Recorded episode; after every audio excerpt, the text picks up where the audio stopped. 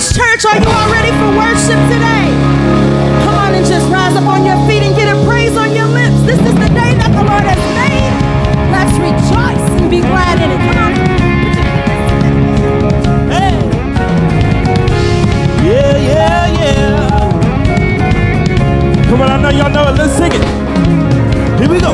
Wandering into the night, wanting a place to hide this weary soul. Hey, this bag of bones. And I try with all my might, but I just can't win the fight. I'm slowly drifting, a vagabond. Yeah, yeah, yeah. And just when I ran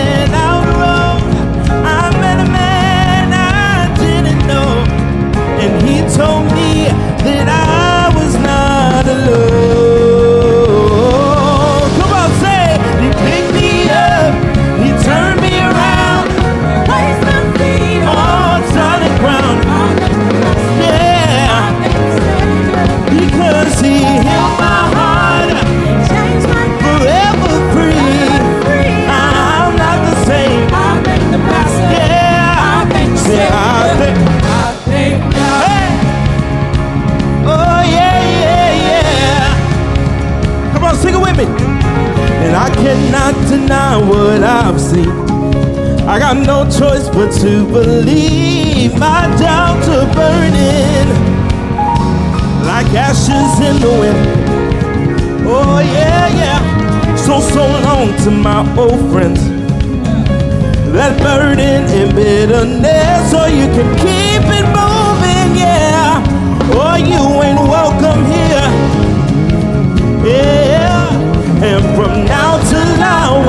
streets of gold, I'll sing of how you saved my soul.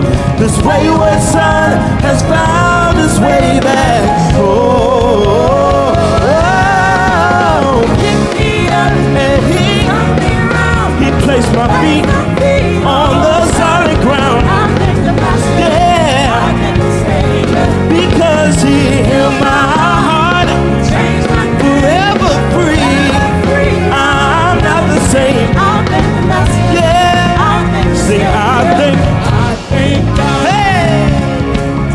see you clap. Let me see clap. Come. Sing, I thank God. You say, I thank God. yeah, yeah, yeah, yeah. Here we go. I want y'all to sing it with me. Hell lost another one. I am free. Yes, I am free. I am free.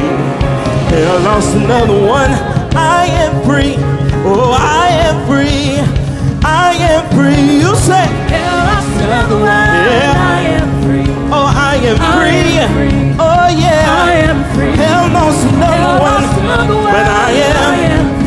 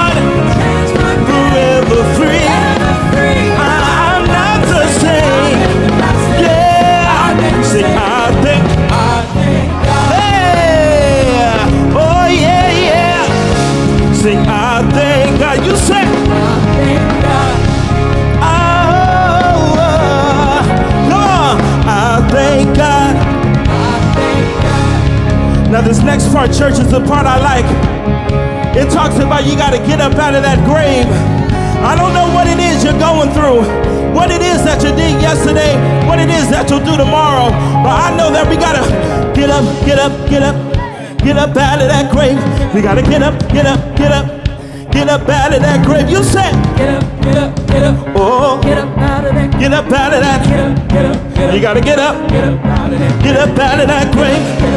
Oh yeah, yeah. Get up out of that grave. Oh, you gotta get up out of that. Get up out. You gotta get up out.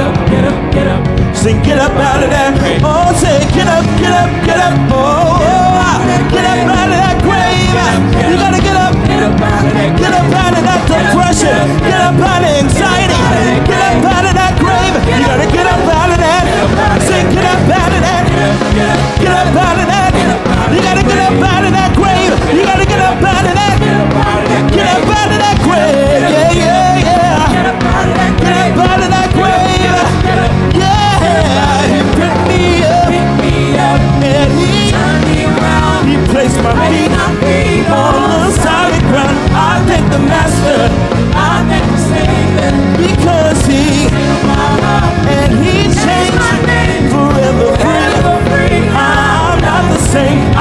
the master. I thank the savior. I thank I think God. Yeah, yeah. Oh yeah, yeah, yeah. Sing, I thank God. You say.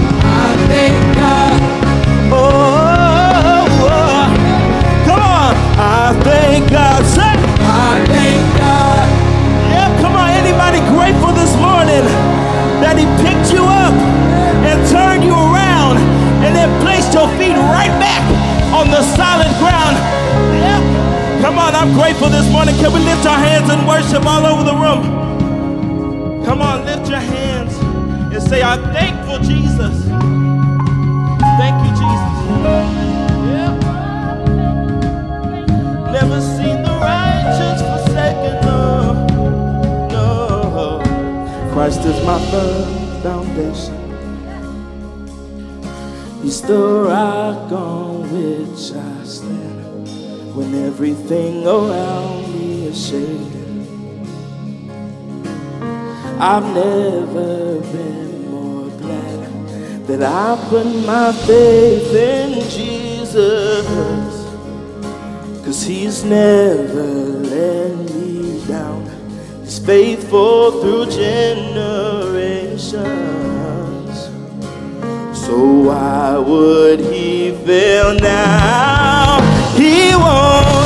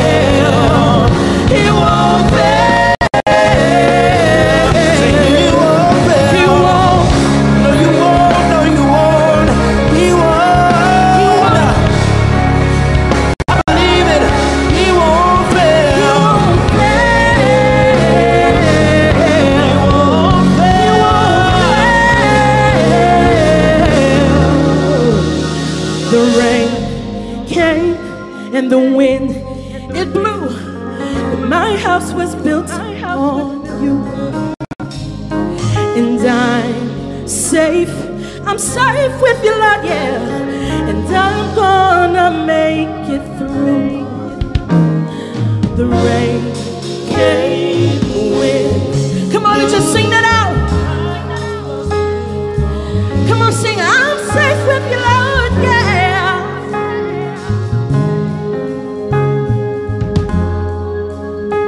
Say, I'm gonna.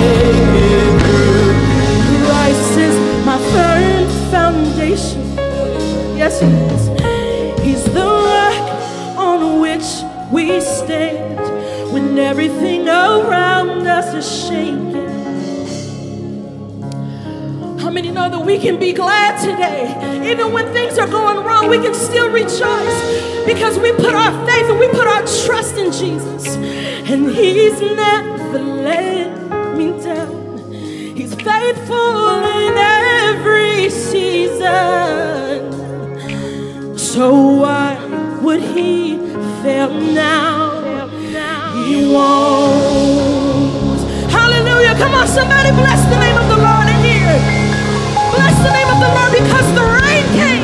And the wind blew, but you wasn't shaken. You wasn't moved. Your feet were planted firm on that solid rock who is Jesus Christ. He's worthy. Come on, somebody bless him in here. Oh God, you are worthy. You are worthy of all of the glory. We bless you. We thank you today, oh God. We thank you for being that solid rock, that solid foundation that we can trust.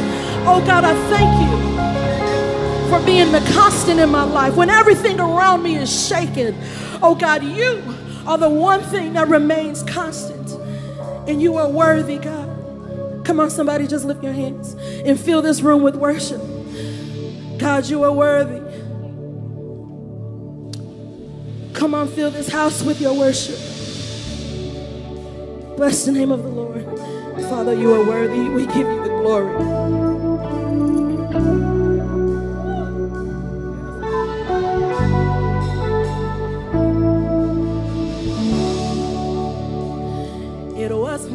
Cross you bore so I could live in the freedom you died for. And now my life is yours, and I will sing of your goodness forevermore. Thank you, Jesus. Worthy is your name,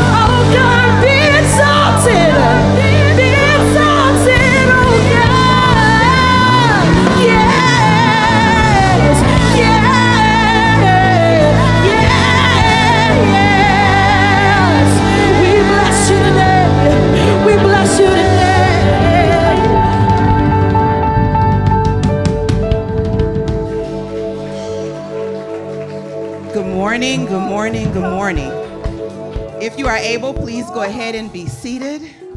Amen. Thank you, Converge Worship. Amen. Amen. Good morning. Welcome to Converge Live. Thank you so much for joining us here in person at 1611 Wilmeth Road. And thank you, Converge Nation, our online virtual family, for joining us via live stream. If this is your first time here at Converge, we want to greet you and welcome you and thank you for joining us. We also ask that you would just uh, take a little a little time to scan the QR code on screen. We want to collect a bit of information from you, not to be nosy, not to be invasive, but we want to connect with you. We also ask if this is your first time that you would stop by the Welcome Center at the end of our worship experience and connect with our pastors. They want to be able to put a name to your beautiful faces and to thank you in person for joining us today. Amen.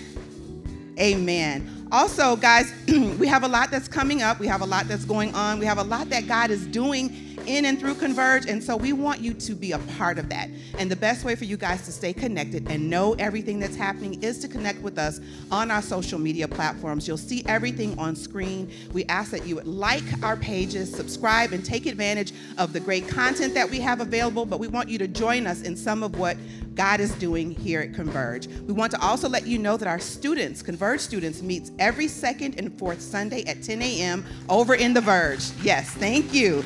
So if you have a sixth through eighth grader in middle school or a ninth through 12th grader, please encourage them to join our student leadership team and our students over in the Verge every second and fourth Sunday at 10 a.m.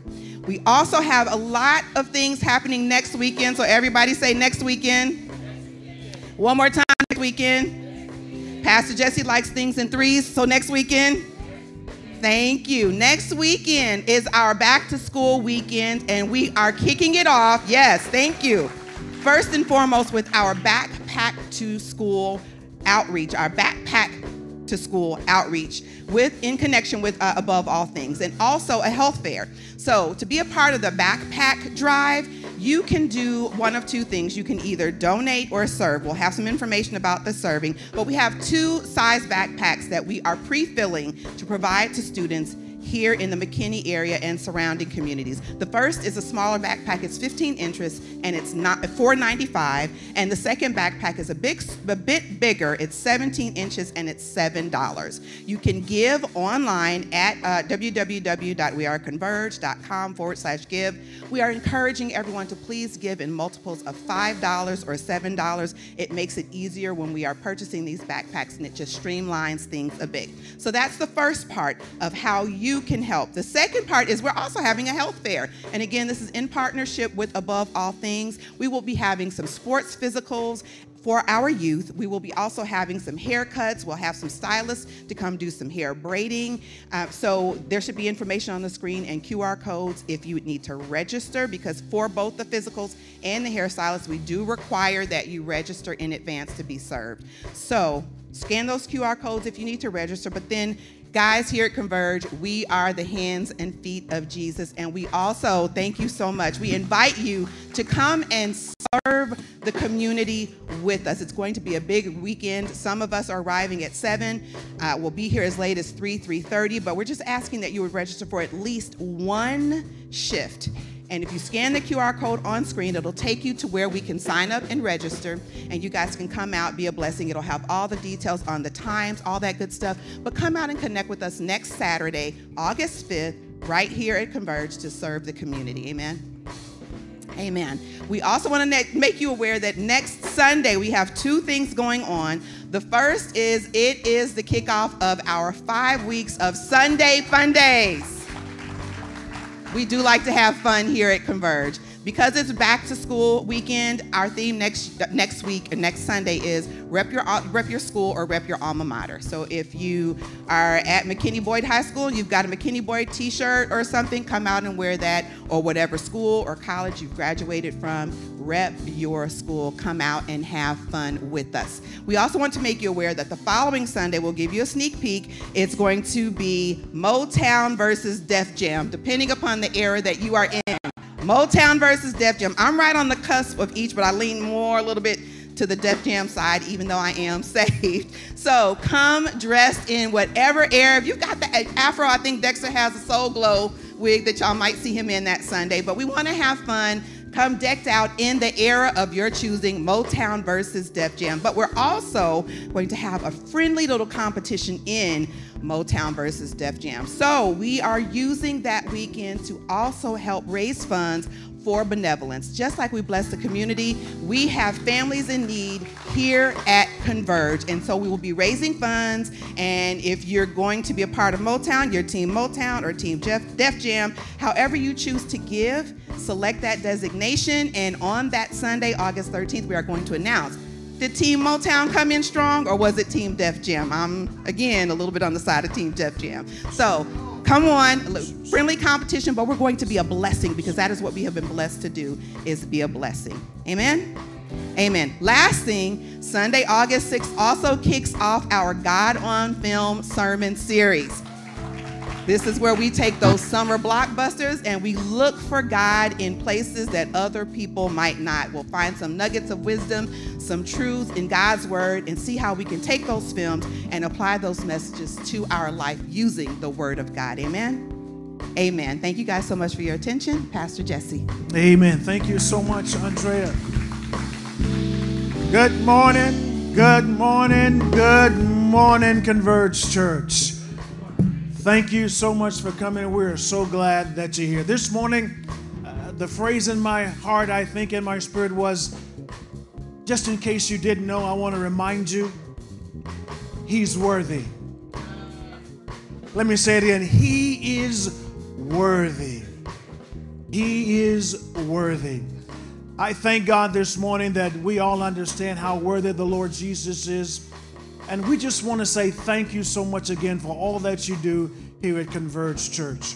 Today, we get to honor the Lord God with everything that we own. We get to bring here our best and our very best. And we're so thankful that we get an opportunity to do that. Let me just share one thing. We have been so fortunate to be able to bless our community in so many different ways.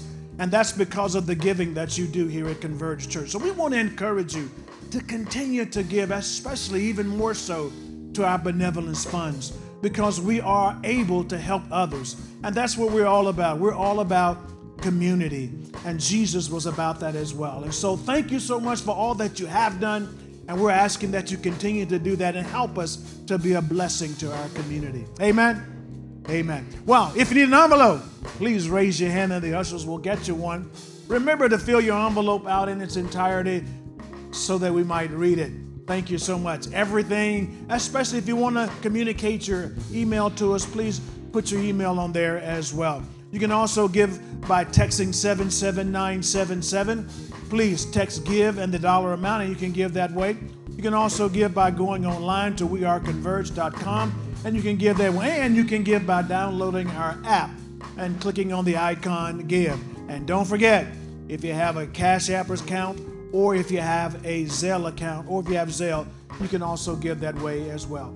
We're so thankful for you. We appreciate all that you do, and we're just believing that God will, in fact, use Converge Church as His instrument here in our community. Let us bow our heads and let's thank God. Heavenly Father, you've always been good to us and kind to us, and so we thank you. And God, we want to say that we understand and we recognize that you are worthy worthy of all the glory, worthy of all the honor, worthy of all the praise. And so we thank you this morning for blessing us to have the skill and the ability to work and to get wealth. God, you prosper us. And so we're believing, God, that we're going to honor you with how you've prospered us, with the first fruits of our gifts.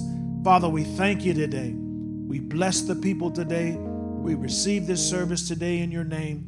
In Jesus' name, amen. Amen. Thank God.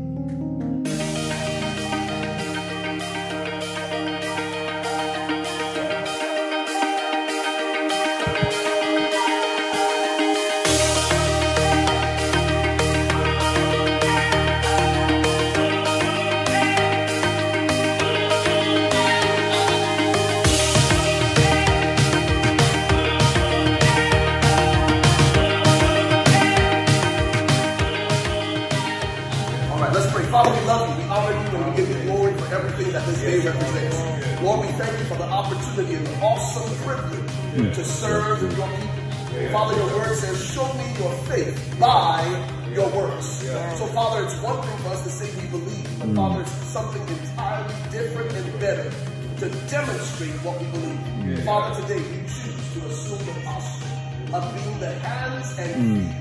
Feet of Jesus extended to our community. Father, help us Hallelujah. to love the people well. Help us to serve them well.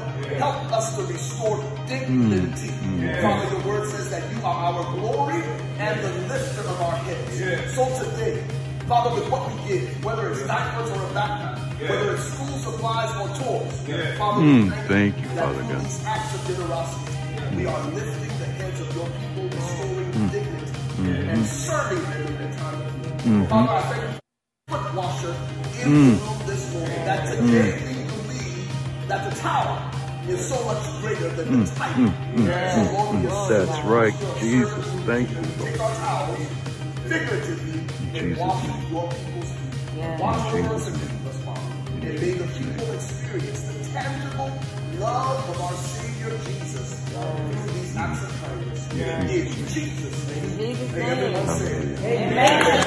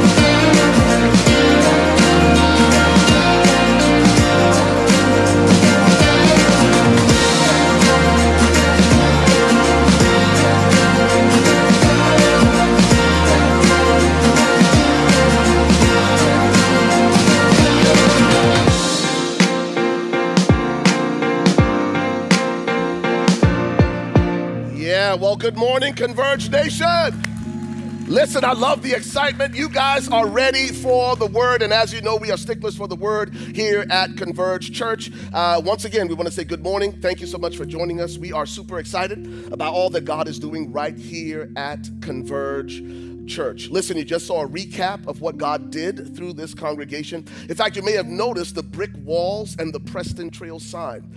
Uh, even before we closed on this building in August of last year, we were already serving this community in a very significant way. Uh, just under 250 families were served. Uh, we, we distributed over 450 backpacks. We had about 25 backpacks that we sent to West Texas to a church that heard about what we were doing, and there were families in their church in West Texas who benefited from your generosity and your kindness. Listen, Converge Nation, we're going to run that back next Saturday, right here at 1611 Wilmeth Road, the home of Converge Church. Not only that, we've added a health fair that will serve several families. Again, the QR code was on the screen. We encourage you to sign up for one of the time slots. You may not be able to be here all day, but we encourage you to take out some time to serve someone on August 6th. Notice the words of Jesus in Matthew 25, where he said, If you've done it, inasmuch as you've done it to one of the least of these, my brethren, guess what, Converge? You've done it up to Him. Are you with me? So imagine Jesus said, Hey, I'm going to show up at Converge Church next Saturday. Most of us would make, make, uh, make it a priority to be here. Essentially, what Jesus is saying that when we serve the hurting and meet the needs of the underserved in our community, it's as if we were doing it for Him and to Him.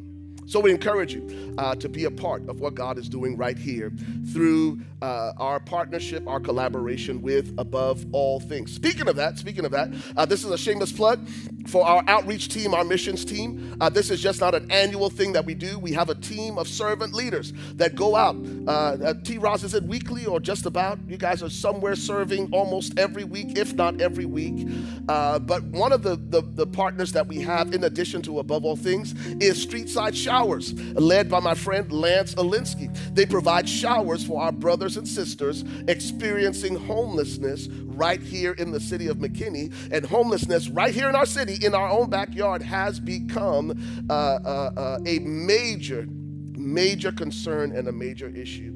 And through a street side showers, they provide an opportunity for people not only to come and get a shower, but also to get a clean set of clothes every week. Uh, we were up to bat this past Saturday, and uh, our missions team showed up. And typically, uh, when an organization or a group of people uh, sign up uh, to, to serve the meals, typically it's sandwiches. But listen, T. Roz and the team is like, listen, we're going to take it up a couple notches. So they made and served homemade everything homemade enchiladas, homemade uh, red beans. Uh, no, not red beans, that's Creole. Come on, somebody. Uh, uh, uh y'all know what I mean. Uh, salsa and chips and everything else. And I think we've got some pictures from that event, our, our I Serve team. and I think right at 50 people were served. But in addition to serving that hot meal, that hot homemade meal, we also have the awesome privilege of sending them home with brown bags with peanut butter and jelly sandwiches and snacks to sustain them over the next couple of days. Listen to me, this too is the gospel. And here at Converge Church, uh, we like to say it this way because it's one of our core values. It informs how we serve and how we lead. That at Converge, everybody does the dishes. And not only that, we embrace towels over titles. He said, Pastor, what are you talking about? Just as Jesus got down and washed his disciples' feet, guess what? We do that too. The titles are secondary to our willingness to pick up towels and serve one another. And so when you see this, it's not just something we do occasionally. It is, in fact, who God has called and created our church to be. Amen? Because this too is the gospel. Well, like um, uh, uh, Andrea rightly said, this is our series finale. Listen, all good things must come to an end. I feel like Wanya Morris, Boyz II Men. So we've come, listen, to the end of the road. Come on, somebody.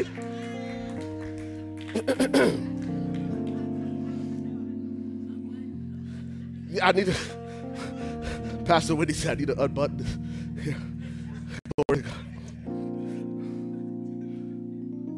Over the last nine weeks, we've been uh, taking this walk through the produce aisle of Galatians chapter 5, and we've discovered that it is God's desire, God's will, not only for us to walk in the charisma of God, the power of God, and the giftings of God, which is in fact the work of the Holy Spirit in the believer, God also wants us to walk in Christ like character. If we're not careful, we'll allow our charisma to take us places our character can't keep us. Because the truth is, it's not about how loud you shout when you're shouting. It's not about how loud you sing when you're singing. It's not about how high you jump when you're jumping. Listen to me. It ought to be about how straight you walk when you're walking. And the ability to walk and to live a life that honors Christ only comes through a deep, abiding work of the Holy Spirit. So we want both. We want the charisma that comes with the power of the Holy Spirit, but we also want the character and the integrity that comes when the Holy Spirit lives big on the inside of us. And that's what we've been talking about. The reason this is important as we close, especially, is because Paul writes to the church in Galatia and he begins to make this list of what Christ like character looks like.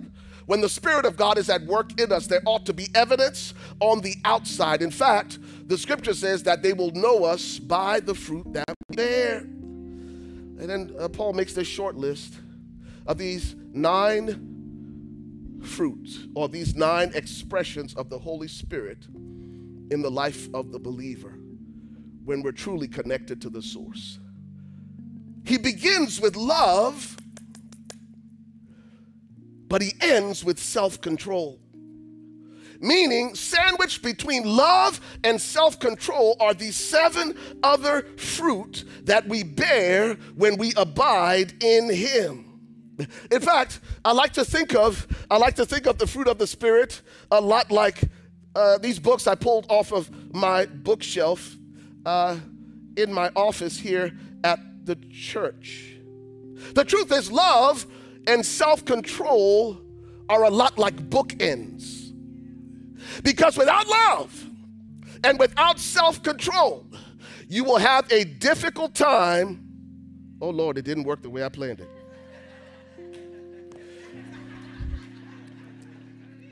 Bearing the other fruit. Without self control, it's real hard to be patient. Without self control, it's real hard to walk in the peace of God. And without love, it's real hard to be a conduit of God's joy. And so, as we close out this series, we're going to examine what the scriptures have to say about this virtue, this work of the Holy Spirit in the life of the believer called self control that holds all the other virtues together like a bookend along with love. Are y'all ready for this? I'm going to step on a couple of corns and a few bunions while I'm at it. Maybe even my own. Are y'all ready? Let's look at our anchor text, which is lifted from Galatians chapter number 5 for those of you who have been on this journey with us, you are familiar with our anchor text. And as you know, we are sticklers for the word here at Converge Church. It informs everything that we do. Notice what Paul writes to the church in Galatia. He says, But the fruit of the Spirit is first love, then joy, peace, long suffering, kindness, and goodness, faithfulness gentleness and self control, and against such there is no law. The reason I love this text is what one of the discoveries that I've made in my own life is that the measure of my character is not how faithfully I follow Jesus, but how I treat Judas. Jesus is easy to love, but it requires both love and self control to love somebody, to serve somebody, to forgive somebody, to embrace somebody who betrayed you. We're going to get deep into this. Are y'all ready for this? I'm talking about self control. I'm talking about Christ like character. I'm talking about walking in the footsteps of Jesus.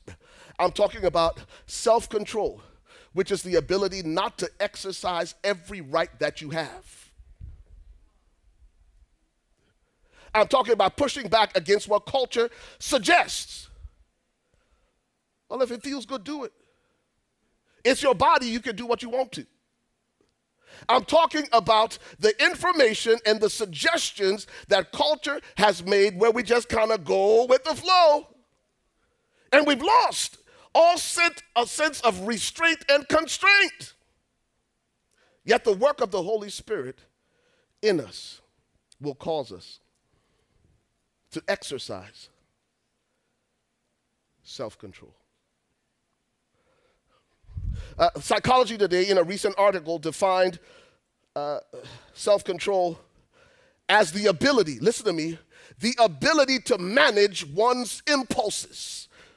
Hey! The ability to manage one's impulses. The ability to manage one's emotions and behaviors to achieve a long term goal. The problem with most people today is they're too short sighted. They can't see beyond what's directly in front of them. And as a result, they cast off all restraint and make an exchange. Listen to me. We exchange and sacrifice what is ultimate for what is immediate. Am I talking to the right room this morning? We exchange, listen to me, I want you to hear this loud and clear. We exchange what we want most for what we want now.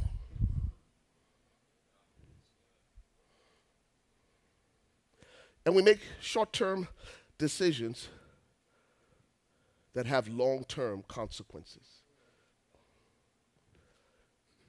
Because we lack self control and we have lost the ability to see beyond what is right in front of us. And as a result of it, we have sacrificed and mortgaged our future because of what's right in front of us. Esau, what is this birthright to me? the double portion that was his as the firstborn son of Jacob. He mortgaged and sacrificed over a bowl of soup. One meal cost him his entire future. For those of you who think that Jacob, uh, uh, Jacob deceived Esau, go back and read the text. There was absolutely nothing deceptive about what Jacob offered his brother. His brother said, I'm hungry. I want some of that soup.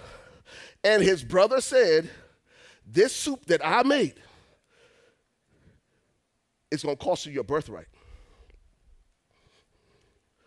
If Jacob was guilty of anything, he wasn't guilty of deception, he was guilty of being a predatory lender. Come on, Ace Cash Express. Now, listen to me. Esau could have said, You crazy. He could have renegotiated the terms of that transaction.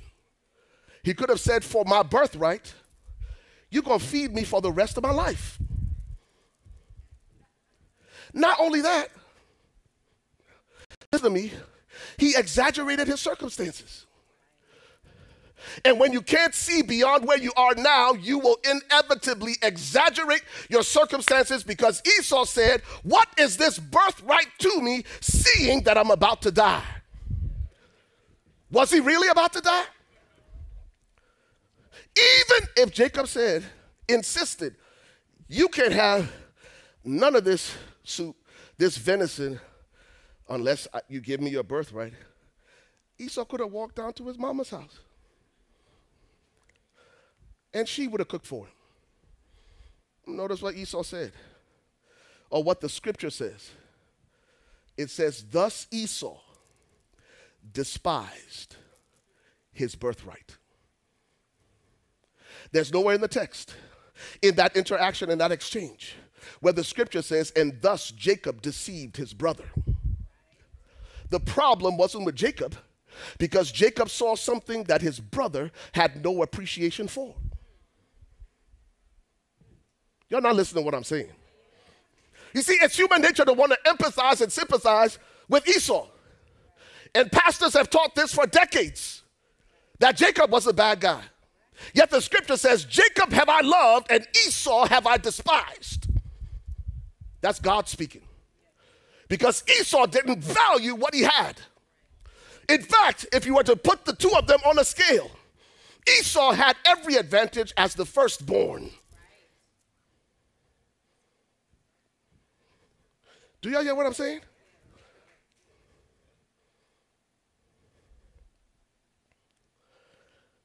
And if we don't have self control, and if we are unable to manage our, our impulses, if we're unable to manage our emotions, and if we're unable to manage our behaviors, we will sabotage the plan and the purpose that God has for our lives. Because it is the ability to manage my impulses, my proclivities, my dispositions, my bents, because I have something more important in mind. Isn't that hard? In a microwave society where everything is instant. Self control. The Lord wants to help us this morning. The Lord wants to help us this morning. I will reiterate what I just said. Without self control, you will sacrifice what is ultimate on the altar of the immediate. Without self control, you will forfeit what you want most in pursuit of what you want now. You say you want to be married, but you give the best of who you are to the first guy that comes along. And then he moves on to the next one. And then she moves on to the next one. And because you have no self control, you are giving the best of who you are with no commitment. And you are sacrificing God's ultimate on the altar of the immediate. It meets a need now. Why wait? Have you ever been to the store and you pulled out your credit card? to buy something you had no business buying?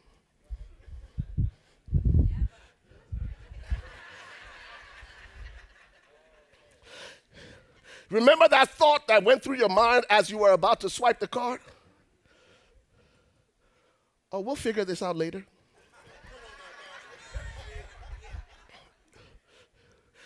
And some of us in this room right now, we still paying interest on that pizza you ordered four years ago in college. 25.999% APR.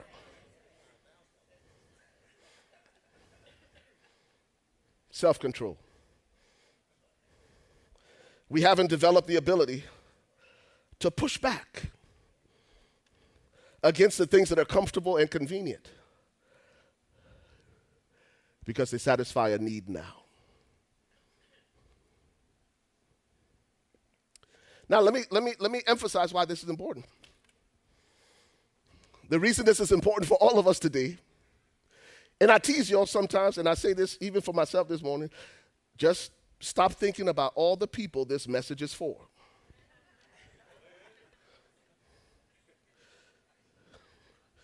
This message, this morning, this message is one that we should all personalize and internalize because we all have impulses that don't honor God without self control. We all have emotions. Listen to me. we have emotions that are toxic that don't honor God. Whether it's envy or jealousy, whether it's anger or conceit. And we all have behaviors that do not honor God. This message is for all of us, including your pastor. Why? Because the hardest person you will ever lead is yourself. The hardest form of leadership is self leadership. And the reason it's so hard is because we judge everybody else by their actions and we judge ourselves by our intentions. And we have a way, it's uncanny, human nature, how we have a way of giving ourselves a hall pass. Yet the scripture says in Proverbs chapter 25 and verse, verse 28 whoever has no rule over their spirit is like a city broken down without walls. Y'all hear what I'm saying? Without self control, in kingdom economy, you are a person with great treasure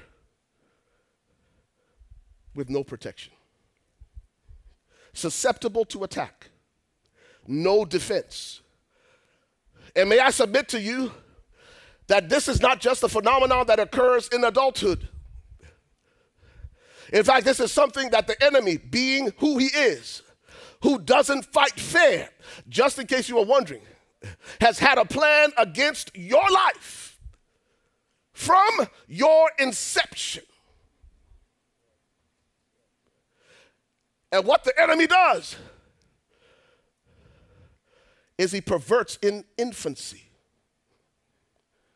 the things that God wants to make purposeful in maturity. Y'all not listening to what I'm saying? The enemy will pervert in infancy, early on in your life, the things that God intended to use purposefully in maturity. That's why those of us in the room who want to be honest are still wrestling with demons we encountered early on in life.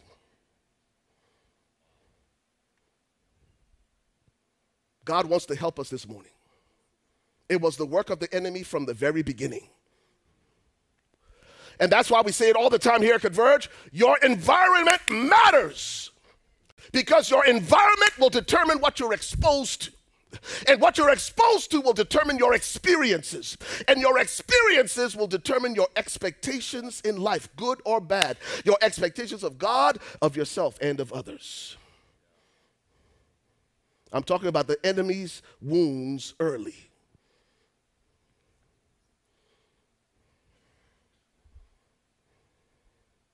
And now you find yourself in adulthood and you think about, man, how do I get over this? How do I find victory over these things that I have wrestled with my entire life? These impulses, these emotions, and these behaviors. The good news is this morning that while it is true that the the hardest form of leadership is self leadership. The good news is that we have divine help when we feel helpless. Are you with me?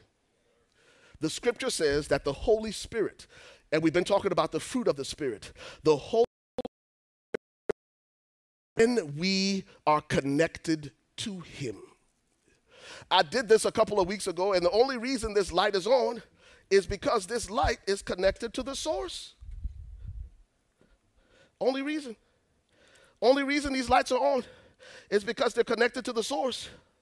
And most of us try to go through life without staying, to connected, staying connected to the source of our help. And instead of getting plugged in, we try to change the bulb.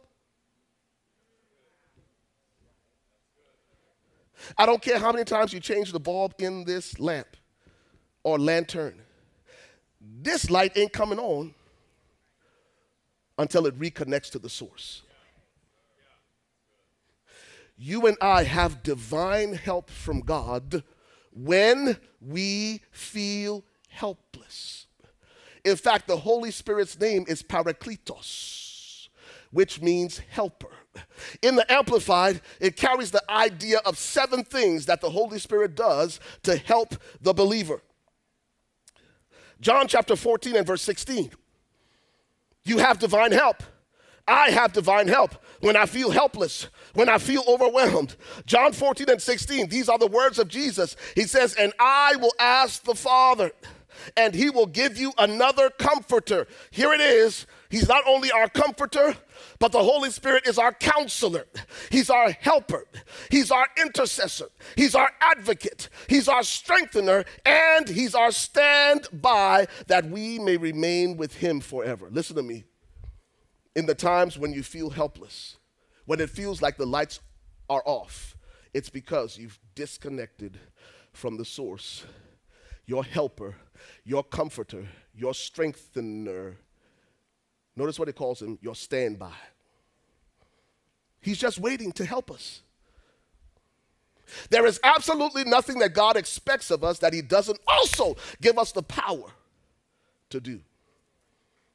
So when He says that the fruit of the Spirit is self control, what He's saying is, I will give you the ability to exercise self control in every area of your life over your impulses, over your emotions, and over your behaviors. So, Pastor, what are you talking about? Familiar verse of scripture to most? From 2 Timothy chapter 1 and verse 7. Paul is writing a second letter to his protege, Timothy. Timothy is a young pastor in the city of Ephesus. And naturally, he's dealing with great insecurities because the church is really a brand new movement. In fact, most people consider the cult, I mean, the church in those days, a cult because the primary religion was either Judaism or Greek philosophy. All of a sudden, here's come, come, here comes this emerging belief system, and they set up a church in Ephesus, and then Paul puts a young pastor in place. And not only in First Timothy does Paul address this, but again in Second Timothy, he begins to address Timothy's greatest struggle because he's a young pastor of a growing church who is dealing with his insecurities. And notice what Paul writes. Paul writes to his protege, his mentee Timothy, in 2 Timothy chapter 1 and verse 7. He says, God has not, listen to me, God, somebody needs to hear this this morning. God has not given you a spirit of fear. If fear is your struggle, it didn't come from God. Regardless of what your phobia is, don't embrace it. Do not own it. In Africa, we say return to sender. I hear people all the time talk about it. My anxiety. Are you sure? Are you sure? Because anxiety is just another form of fear. You're anxious about something you anticipate will happen. It didn't come from God. Read it again. Put the text up there. God has not given us a spirit of fear. And if you choose to embrace fear in any of its manifestations, you are choosing something that has not come from your God. Fear is not your future.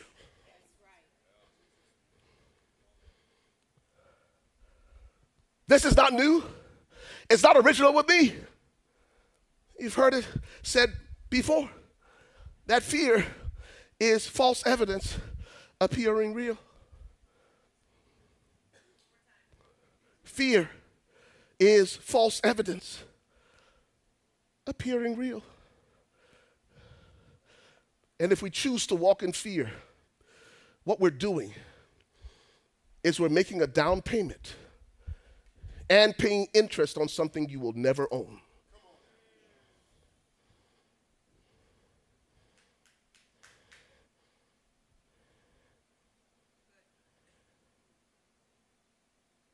Fear is not your future. I'm talking to somebody here now. By the Spirit of God, God break free over the lives of your sons and daughters every stronghold of fear, trepidation, and anxiety.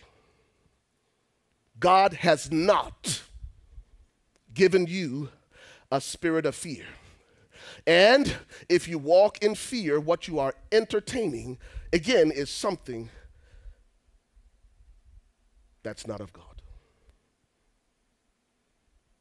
Rudyard Kipling said it this way Of all the liars in the world, our fears, the worst are our own fears. There are many liars in the world. But the worst liar you will ever encounter is your own fear. God did not give us a spirit of fear, but notice what the scripture says He did give us. God has not given us a spirit of fear, but what He has given us is a spirit of power. What He has given us is a spirit of love. Listen to me. Even to love the unlovable. It's the kind of love that doesn't only love Jesus, but it's the kind of love that also loves Judas. That kind of love comes only from God. You can't walk in that kind of love unless you're connected to the source. And I've said it here at this church before, and it bears repeating. For those of us who are quick to write people off, and those of us who subscribe to this paradigm that if somebody can walk out of your life, they ain't a part of your future. Are you sure? Because if that's true, then what do we do with the prodigal son? Because he squandered all of his father's possessions on riotous living. And Jesus said, This is a picture of the kingdom, Luke chapter 15. And when the prodigal son came to his senses and started to make his way home, the scripture says his father ran to meet him. And he put the robe on him, signifying righteousness or right standing. He put the ring, the signet ring, on his finger, signifying authority. And he put the sandals on his feet, saying, You can now go in my name. Listen to me, out of the mouth of two or three witnesses, let every word be established. He said, Well, that's the prodigal son. Okay. okay. Uh, so, uh, what do we do with Peter? Who denied Jesus three times at his most vulnerable hour. And if Jesus could have picked anybody to be the head of the church, why didn't he pick John, who was at the cross, the only disciple at the cross with Jesus? No, he picked Peter, who denied him three times. And he didn't only pick Peter, he put Peter in charge of the entire church. For those of us who like to write people off. Oh, here's one more, here's one more here. Out of the mouth of two or three witnesses, let every word be established. Listen, he gives us the spirit of power, not fear, power but also love, the God kind of love. Only the Spirit of God can do that in me and in you because what we want to do is not just write them off, we want them dead. Oh, what about what about what about Paul, who wrote two thirds of this New Testament, who fell out with his traveling companion Barnabas over a young man named John Mark, who said, "This guy's too weak." He ain't ministry material. And at the end of his life, he says, Send John Mark to me because he is profitable to me for the ministry. For those of us who say, if somebody can walk out of your life, they're not a part of your future. I can give you more witnesses from Scripture where that kind of thinking is untrue.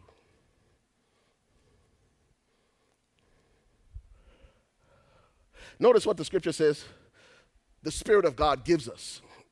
As I close this, this series, I got to say it all. I'll go leave it all right here. Second Timothy, it says he gives us a spirit of power, a spirit of love, and a sound mind. Now, listen to me. I like that translation but the NIV really helps us. Because in the NIV, this is what it says. Let's put the NIV up there.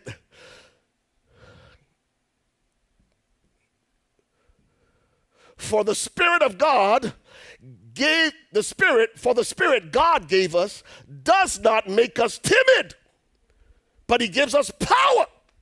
He gives us love. And what? Self discipline. Self discipline. Spirit of God will help you cultivate discipline in the areas where you're weakest. Are y'all with me? The challenge is am I connected to the source? If I'm not connected with to the source, I don't care how many times I change that light bulb. In fact, I don't care how many times I replace that lantern and bring another one. No lights come on until you're connected to the source. The advantage and the power you and I need to walk in self discipline comes from the Spirit of God who lives within us. Are y'all with me? All right, so here it is. Most of life's fears, most of life's fears originate in challenges that seem insurmountable.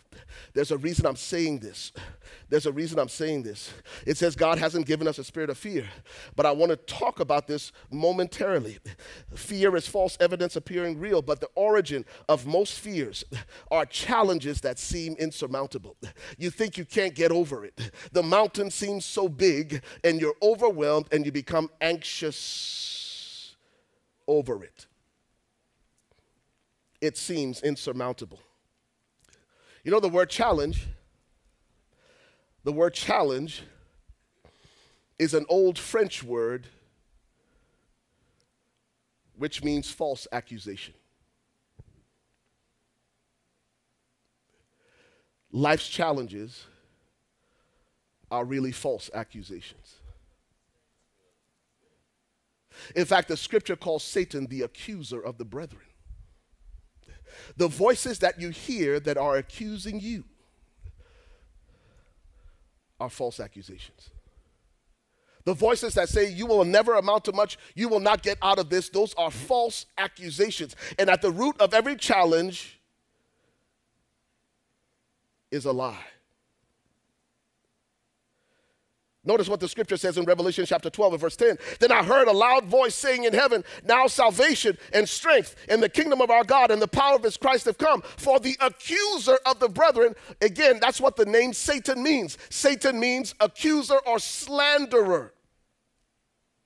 For the accuser of our brethren who accuse them before God, notice he accuses God's sons and daughters before him night and day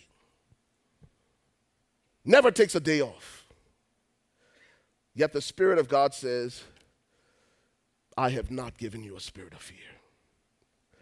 Every challenge you see in front of you is a false accusation against you. It is not true. And this is how you know it's not true.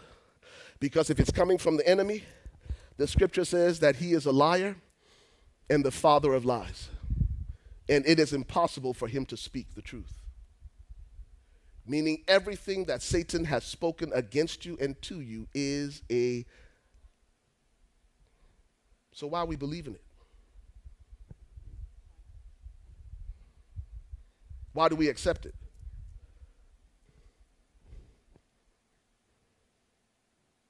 Why?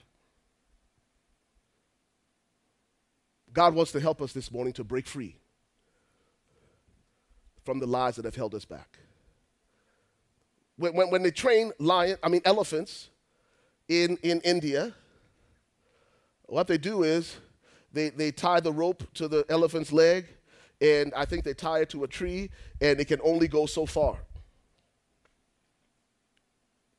And they condition it to believe that it can only go so far. Because they only put so much slack in the rope.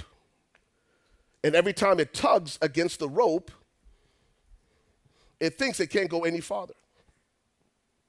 Over time, it's conditioned to stay only in the environment where it has walked. So they take the rope off the elephant's leg, and guess what the elephant does? It only goes as far as it always has been, not realizing it's free. And I'm wondering how have we allowed the enemy to condition us to believe you can only go so far and no more. That's why Zig Ziglar said every child is born to win, but along the way, many are conditioned to lose. Conditioned to lose. You can only go so far. And the problem is, many of us have believed the lie. All right, so here we go. Let me let y'all go over our impulses. Over our impulses. Ha! Over our impulses. Can I help somebody this morning? We have divine help when we feel helpless. Romans chapter 7, verses 21 and 25 from the Passion Translation. It says, Through my experience of this principle, I discover that even when I want to do good, hey, evil is ready to sabotage me. Truly, deep within my true identity, I love to do what pleases God. And even Jesus said it this way the spirit is willing, it's the flesh that's weak. Impulses. Impulses. Hey, I need to talk to somebody. Uh, I need to talk to somebody this morning. Because the longer you self medicate, the longer you delay God's healing process. When you self medicate, you delay God's healing process. And all of us in this room have our drug of choice when life becomes painful. Impulses. And the problem with impulses is when I act out. When you act out, then you have remorse. But the remorse is short lived. And when the remorse is short lived, I rationalize my actions. I justify what I did. So remorse is momentary. I rationalize my actions, and guess what happens next? The next thing is repetition.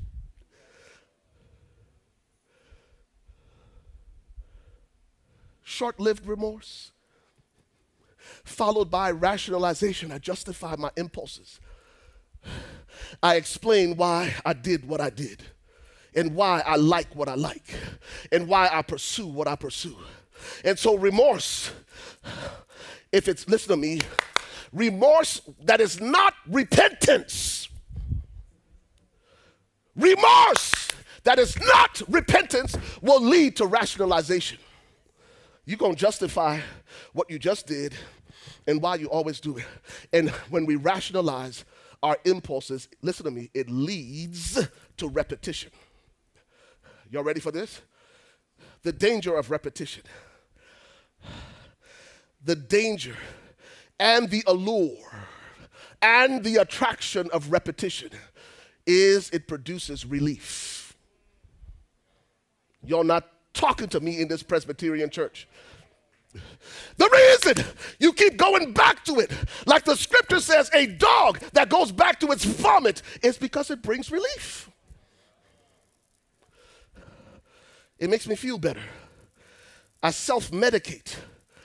So I have delayed God's healing process because I have not invited God into my impulses.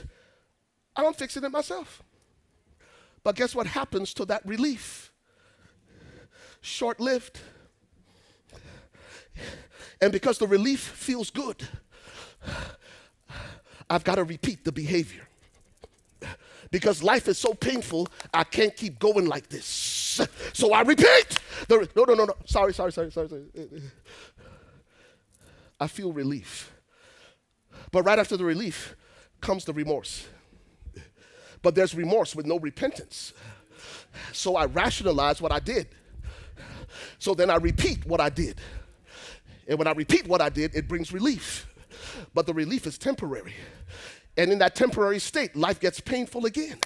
So I feel remorse, but I don't repent.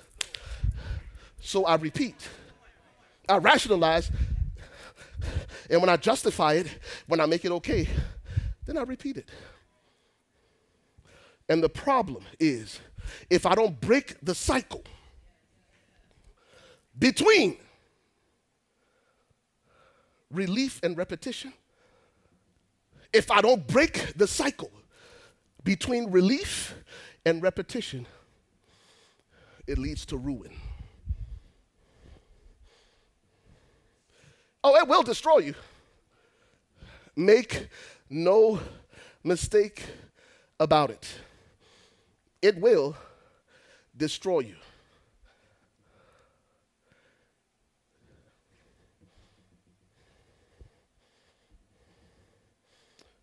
Paul says, There's something in me that wants to do right.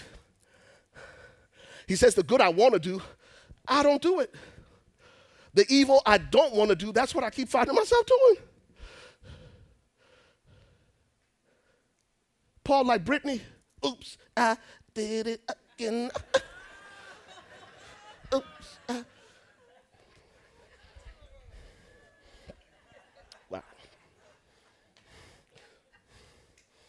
Y'all like that, didn't they? Right there. no, I got to let y'all go. Let me let y'all go. I'm about to my impulses. He said, he says, truly deep within my true identity, I love to do what pleases God, but I discern another power operating in my humanity. And it's waging a war against the moral principles of my conscience, and it's bringing me into captivity as a prisoner of the law of sin. This unwelcome intruder in my humanity. What an agonizing situation I'm in. So, who has the power to rescue this miserable man from this unwelcome intruder of sin and death. He's asking this question, but he already knows the answer. He says, I give all my thanks to God for his mighty power has finally provided a way out through our Lord Jesus Christ, the anointed one. So, if left to myself, the flesh is aligned with the law of sin. But now my renewed mind is fixed on and it is submitted to God's righteous principles. You know why? Because God has not just given us a spirit of, God has not given us spirit of fear, but what He has given us, spirit of power, of love, self Are y'all hearing what I'm saying? Say this with me. You can do it. Hit y'all with a little Adam Sandler. Okay, so that's our impulses. Can, can I just finish this? Can I finish it and then I'll let y'all go? There it is. Say that one more time, Eddie. Take your time. a, you, take your time. There you go. There you go. Yeah, yeah. All right. He gives us self control not only over our impulses, but he, y'all ready for this one? over our emotions. Yeesh! Yeesh! Yeesh! For those of us who live in our feelings. and my wife has famously said the problem with emotions is emotions don't have a brain. Thank you, at all. And so, this is how we say it here at Converge Church. Hmm? Uh, the more emotional you are, the less rational you become. When you allow your feelings to lead you, you're not thinking clearly. You're not thinking rationally. And that's why Paul said this in Ephesians chapter 4. I'm talking about self control. You see what he said in Ephesians chapter 4? He said, Be angry, do not sin. What Paul didn't say is, don't be angry. He said, be angry. Because anger, when it is healthy, not toxic, is a God given emotion that alerts you that something or someone you care about deeply is being mistreated. Anger, when it is healthy, ain't bad. The problem is what we do with our anger. Because in our anger, without self control, we sin. You see what they said? Be angry, but don't allow it to be an occasion to sin. He's saying, process your emotions in a healthy way. Be angry about it because it's wrong. Be angry about it because you were mistreated. But in your anger, do not sin. In your anger, don't, just in case you, it's too ambiguous, in your anger, don't cuss them out. In your anger, don't key their car. In your anger, don't put sugar in their tank. In your anger, don't start cooking hot grits while you're. Just in case this was ambiguous, be angry. Do not sin. And he gives us a quick lesson in how we do that. Can I just talk to y'all? Let me just talk to y'all before I let y'all go home. He says, This is how you do that. He says, Don't let the sun go down on your wrath. Because the longer you hold on to what made you angry, the bigger it gets. If you allow it to fester, it will take on a life of its own. Are y'all with me? Do not let the sun go down in your wrath, nor give place to the devil. You know what he's saying? If you're somebody who lets, who lets anger and unresolved conflict linger, ultimately what you're doing is you're giving place to the devil. Uh, the word translated in the Greek, the word picture is a beachhead. So if you've ever seen the movie Saving Private Ryan, the reason the Nazi soldiers were fighting so much and they had their big guns at Normandy and they didn't want the Allied troops to land or the US soldiers to land is because that was a beachhead, meaning if we allow these guys to land, they will have access to the rest of the country. What Paul is saying is when you let the sun go down on your wrath, what you're doing is you're giving the enemy a nice, cushy landing spot in your emotions. And let me tell you how he takes advantage of you. Because you internalize your anger and you won't deal with it, you start to believe the story you've been telling yourself in your head. And the story that you're telling yourself in your head may or may not be true. I told you I was going to let y'all go. In our emotions. He says, Be angry and sin not. He gives us the ability to be angry and not sin in the process. Number three, and I'm going to let y'all go, I'm just going to read this, are behaviors that are self destructive. Behaviors behaviors. I, I say this to our church, and I tell our single people all the time don't just date potential.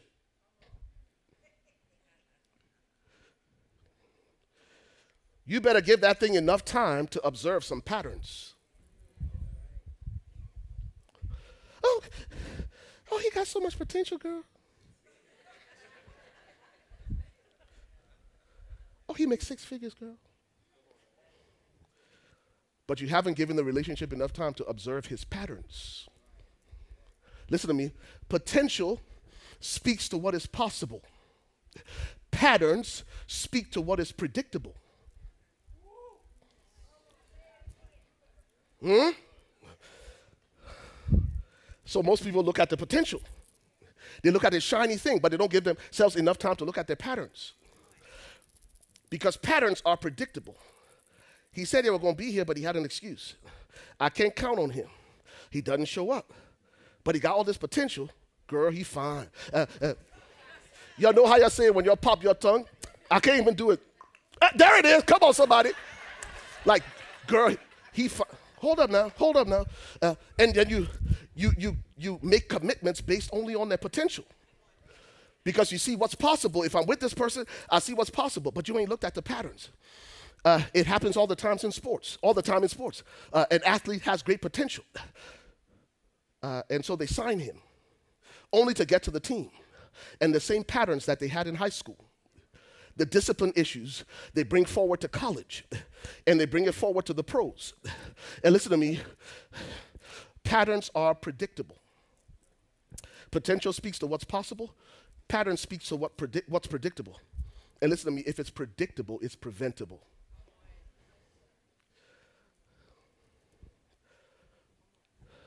Behaviors. That's where most of us get stuck. We ignored the patterns. But the patterns were always there. And the patterns were predictable. But if it's predictable, it's also preventable. And one of the best ways to prevent patterns is to politely excuse yourself from that foolishness and mayhem that is inevitable. Your behaviors. I just saved somebody relationship. I sense it in the spirit. Come.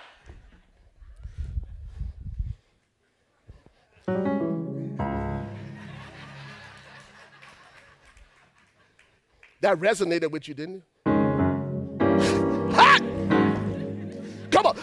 Let y'all go. Y'all, y'all need to stop this. Y'all need to stop this. What, what was I saying? Potential, potential, potential. Your, your, your, your, your patterns are seeds of self sabotage. Ain't nobody doing it to you. Ain't nobody doing it to you. You're doing it to yourself. If you don't stay connected to the source, where you exchange selfishness for self control, it will end in self sabotage. So I promise you, this is my. Which close is this? It's my first and only. First and only. So we all, uh, 1 Corinthians 9, verses 24 through 27. Uh, this is where I won't close. Our behaviors, our behaviors, our patterns. Uh, 1 Corinthians 9, 24 through 27. Let me read it from the Passion. I was going to read it to you in two translations, but I got to let y'all go. It says, Isn't it obvious that all runners on the racetrack keep on running to win? But only one receives the victor's prize. Yet each one of you must run the race to be victorious. And that's God's charge to us today. A true athlete will be what? Disciplined in every respect, practicing constant self control in order to re- win a laurel wreath that quickly withers. But we run our race to win a victor's crown that will last forever. Remember the definition of self control? It is the ability to manage my impulses, my emotions, and my behaviors to reach a long term goal. If we lose sight of what's ahead, if we lose sight of what's beyond now, anything will do. Yet he says, But we run our race to win a victor's crown that will last forever. There is an eternal vision beyond what I'm going through now. For that reason, I don't run just for exercise or box like one throwing aimless punches. Errol Spence. Oh, my bad, my bad. Wow. Most of y'all, y'all don't know who Errol Spence is? Oh, y'all know. Are y'all mourning? Okay, let me leave that alone. He said, I don't just run for exercise or box like one throwing aimless punches, but I train like a champion athlete. I subdue my body. I subdue my body and I get it under control. So that after preaching the good news to others, I myself won't be disqualified. So that after preaching the gospel to others, I myself won't be disqualified. Listen to me. You can start playing now. yeah. We close this series with self control. Because without love, first, and self control, this is what my life looks like. I try to have joy. I try to have peace and patience and goodness and kindness and faithfulness and gentleness, but without love and without self control, without the ability to manage my impulses, my emotions, and my behaviors, none of these things are possible. Yet he says God hasn't given us a spirit of fear, but what he has given us, what we do have access to, is love, power, and self discipline. The ability to say no when everything in me wants to say yes. So, Father, would you do that in us right now? Father, I pray that you would help us by the power of the Holy Spirit, that we will no longer sacrifice the ultimate for something that is immediate. That God, we will no longer sacrifice what we want most for what we want now. Father, we pray that we would never, ever be like Esau, despising the precious just because of something we, we want now. That we would never exaggerate our circumstances because of fear. And God, we will choose your way. Even if it means a little bit of a delay, even though it means I might have to wait, even though it means I might have to deny myself momentarily, your way is best. We trust you to do that in our lives now.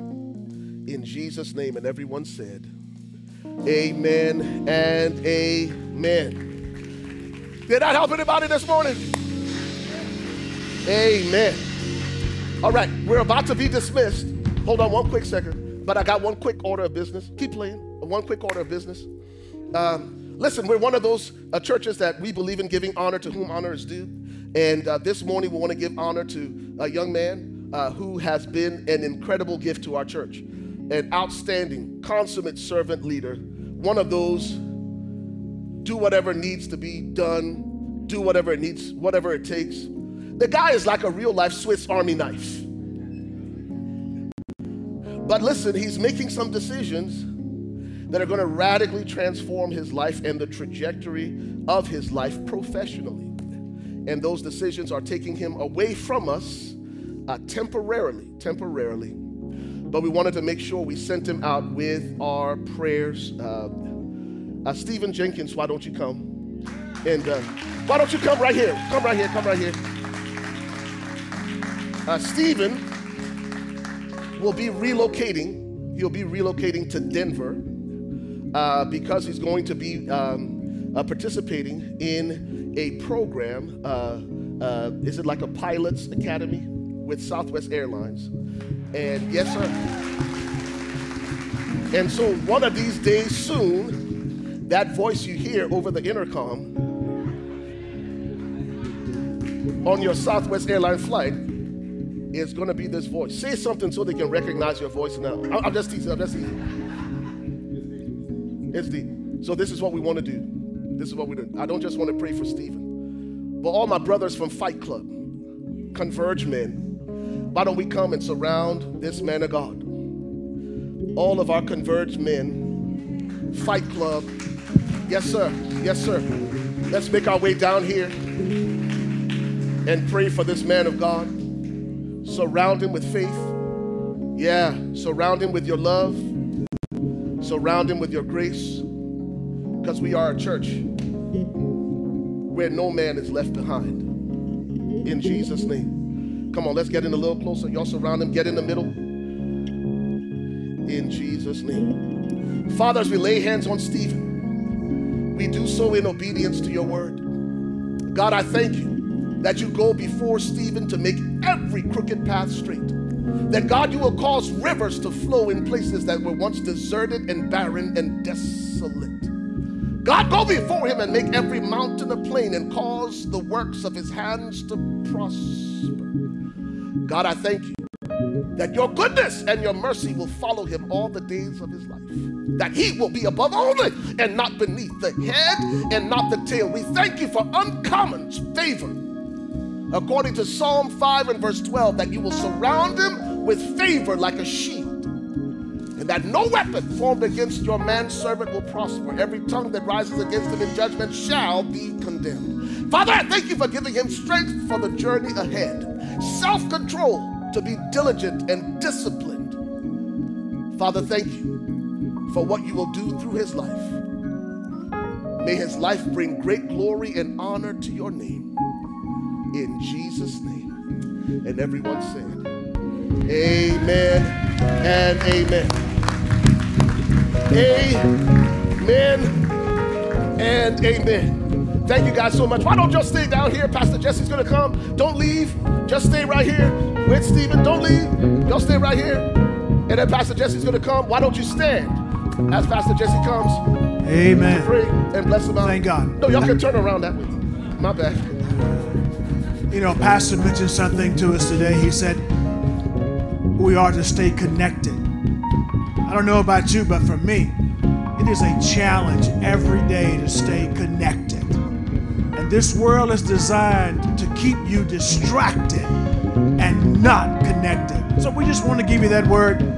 Set your mind this week on staying connected to God. Amen. Father, we thank you so much for the word. We ask you to help us to receive it, to hold it, and to live it, and to express it. God, the mind this week to stay connected to the Spirit of God, God, that we might live the life you have given us. In Jesus' name, let's all say together, Amen. Get up, get up, get up, get up out of that grave. Get up, get up, get up. If you were impacted by today's worship experience, would love to hear from you.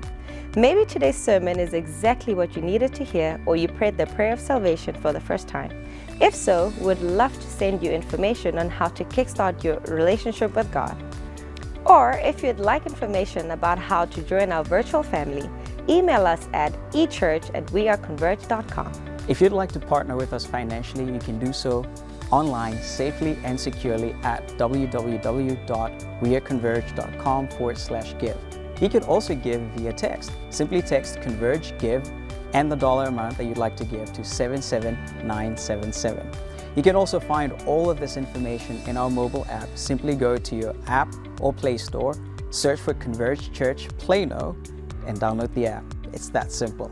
Again, thank you so much for joining us for today's worship experience, and we look forward to staying connected with you.